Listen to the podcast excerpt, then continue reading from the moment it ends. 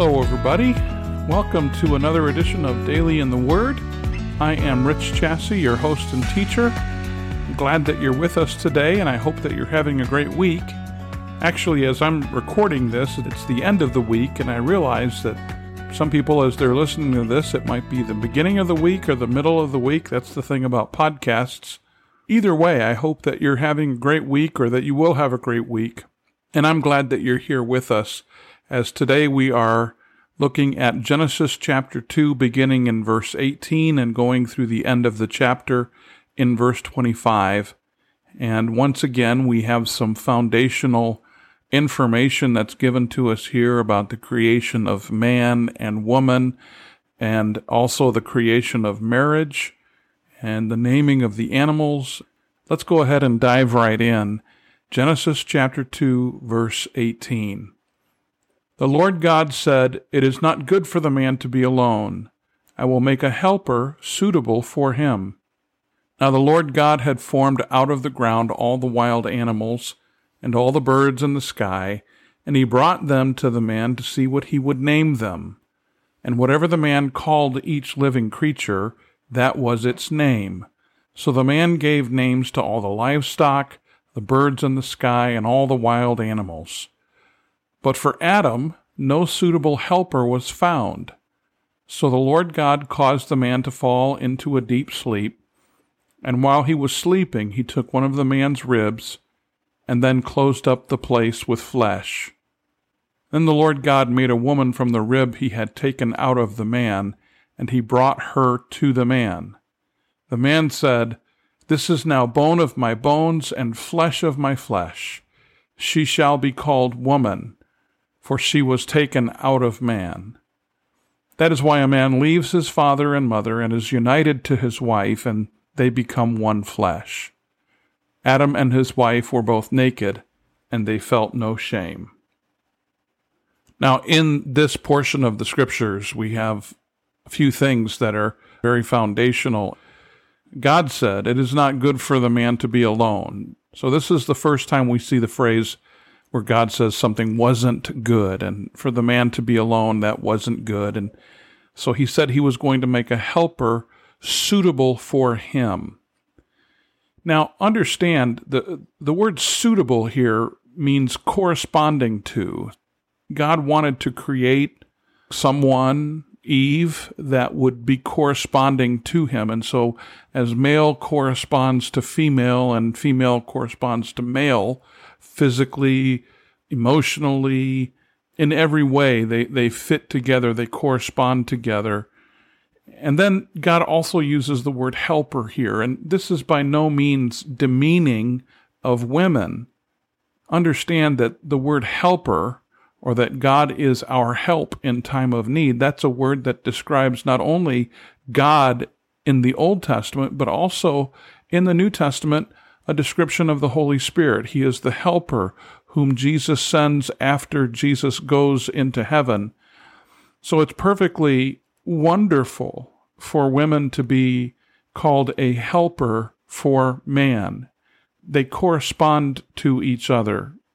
It is something that should be celebrated. It is something that should be identified, and certainly in our culture today, people struggle with, in both in the feminist movement and in the gender identity movements and things that are going on with that today. None of those things make sense in light of the creation account and how God has created us. Now, in verse 19, God is fashioning all the wild animals and the birds and so forth out of the ground, and he brings the animals to man to see what Adam would name them. This is a, a picture of Adam's dominion over God's creation, in that Adam was responsible for naming each of the different living creatures. Adam gives names to all the livestock and the birds and the wild animals and so forth. It's interesting to, to think about was it possible in the original creation that Adam and the animals were able to communicate? We have that idea with the fictional Dr. Dolittle able to communicate with the animals. Was that something that Adam was able to do? Where does the idea of being able to communicate with animals come from? An interesting thing. Are we going to be able to communicate with animals in heaven? All of that would just be speculation. I think it's fun to think about those kind of things from time to time, but not for too long. Either way, Adam gives names to all the animals, and no suitable no corresponding animal was found for Adam. He was still lonely, and that was still a problem. And so the Lord God caused the man to fall asleep. Here's your first surgery ever, if you will. Although this is quite unique. I don't think any doctor has ever operated on a man and been able to create a woman out of it. So he's sleeping, and God takes one of the ribs out of Adam and repairs the, the wound and makes a woman from the rib. So she is made out of the rib of man. And then she's also made with apparent age as well. She's created with age, corresponding adult to adult, Adam and Eve. And the man takes one look at her and says, Whoa, man. That's a bad joke, woman. so the man said, This is now bone of my bones and flesh of my flesh. And it's a beautiful picture of the combining of the two, of man and woman in this unique relationship called marriage. And again, marriage is something that God has created. It goes all the way back to the creation account. It is not something that government controls or government can have authority over we got mixed up in our nation because the government started authorizing or licensing marriages. Where did that come from? What a mess we have created in doing that, looking to the government to provide some sense of authority over what God has created. Marriage should be something that is ordained by God. It is. It's not that it should be. It is ordained by God. And the government has no authority over that or no licensing authority over that. The idea that we have to go to the government in order to get permission, if you will, to marry or to get a license to marry, it, that shouldn't be. There should be, the government should have no say in that whatsoever. Now, Adam says, This is bone of my bones, flesh of my flesh. She shall be called woman, for she was taken out of man. And then in verse 24, we have this statement. It's almost as if Moses is now giving a commentary about the uniqueness of marriage going back to Adam and Eve. This wasn't something that was spoken to Adam because Adam didn't have a father and mother. When Moses says, verse 24, that is why a man leaves his father and mother, he's talking about things after the fact. So now Moses gives this commentary, and it is inspired of the Holy Spirit. This is certainly the Word of God, just as all of the creation account is. That is why a man leaves his father and mother and is united to his wife, and they become one flesh. This is the leave and cleave principle. The old King James word is cleave. That is why a man leaves his father and cleaves unto his wife the leave and cleave principle in marriage is that husband and wife need to leave, not just physically leave, but leave emotionally, leave in terms of who has authority over the relationship. The husband and wife come together and form now a new family. And it's not that they're no longer related to father and mother or that they can't have a good and fulfilling relationship with father and mother. That's absolutely still, in a sense, a goal of, of any relationship that it would be good and fulfilling and honoring. We still need to honor our parents regardless of whether we are under their household, under their authority anymore. But husband and wife, when they marry, they are to leave their previous household, and they are to cleave unto each other, to unite with each other and form this new family where there would be new children uh, into that family, and they become one flesh. And the one flesh principle is so important to understand in the marriage relationship. We get so much clarification throughout the rest of the scriptures as Paul teaches about this, as Jesus teaches about this as well.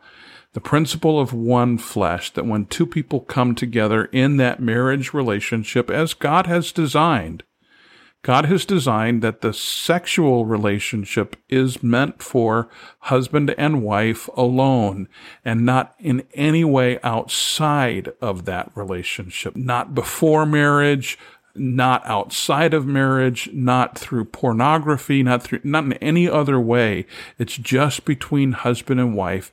And when they live in that way, they become one flesh. And the goal of that relationship, when, when they come together and they unite in that way, they become one flesh. It's not that they're becoming one flesh. As soon as they unite in that way as husband and wife, they are already one flesh. It is the intimacy that is the goal of that relationship between husband and wife, that they would be so united to each other, that they would know each other inside and out. That intimacy, by the way, is the same goal in our relationship with our Heavenly Father because we want to grow in our knowledge and understanding of Him, to know Him as He knows us. Now, we'll never arrive at that.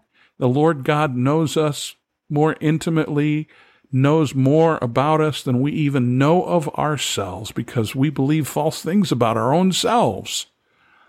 But as we grow in our relationship with our Heavenly Father, we grow in that intimacy with Him. We get to know Him in a more personal and intimate way as we grow and mature in our relationship with Him. And that picture is what is at mind here between husband and wife. That when they unite together in the marriage bond, in the marriage relationship, they become one flesh and they grow together for the rest of their marriage. They grow together in love and in intimacy and all of that. And that is what is broken when we step outside of God's design for marriage and the sexual relationship. Now, in verse 25, Moses says here Adam and his wife were both naked and they felt no shame. Now, this is figuratively, but the idea that Adam and, and Eve were naked is another way of saying that Adam and Eve were sinless. Now, they were literally naked, and it caused them no shame. They didn't think anything of it because they were innocent, because they were at this point sinless. Now, that's going to change in the next chapter as we get into that next time here on Daily in the Word.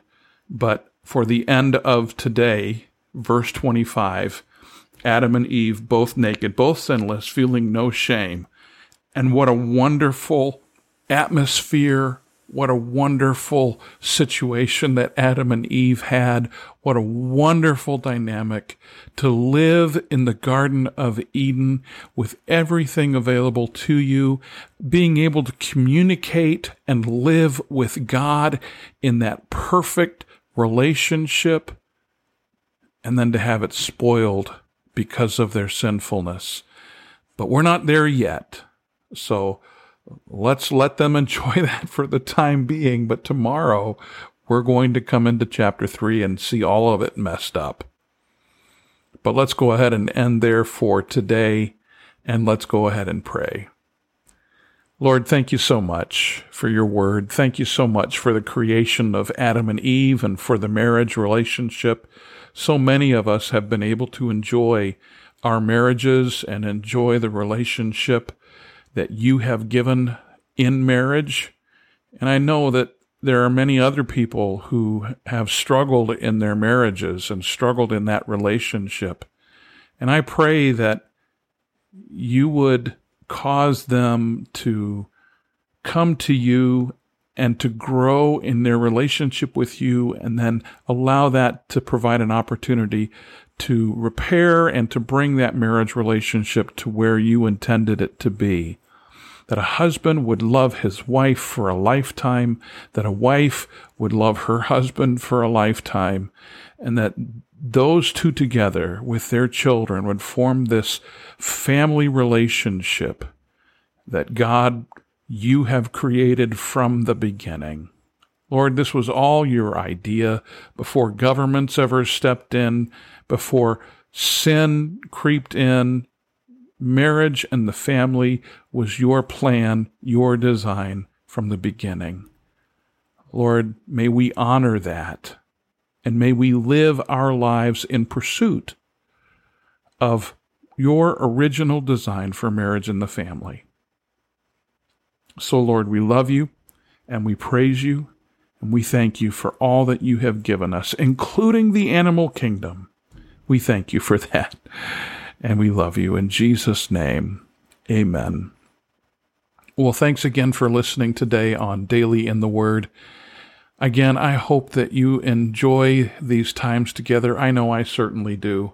And I look forward each day to meeting with you in this way. I'm not able to see you face to face or to really receive any feedback in that way, but I know that you're there. I know that you're listening, and I hope that you enjoy it, and I hope that you're sharing it with your friends as well. All right, so I hope that you have a great day and a great rest of your week, and we'll see you again next time here on Daily in the Word. So long and take care.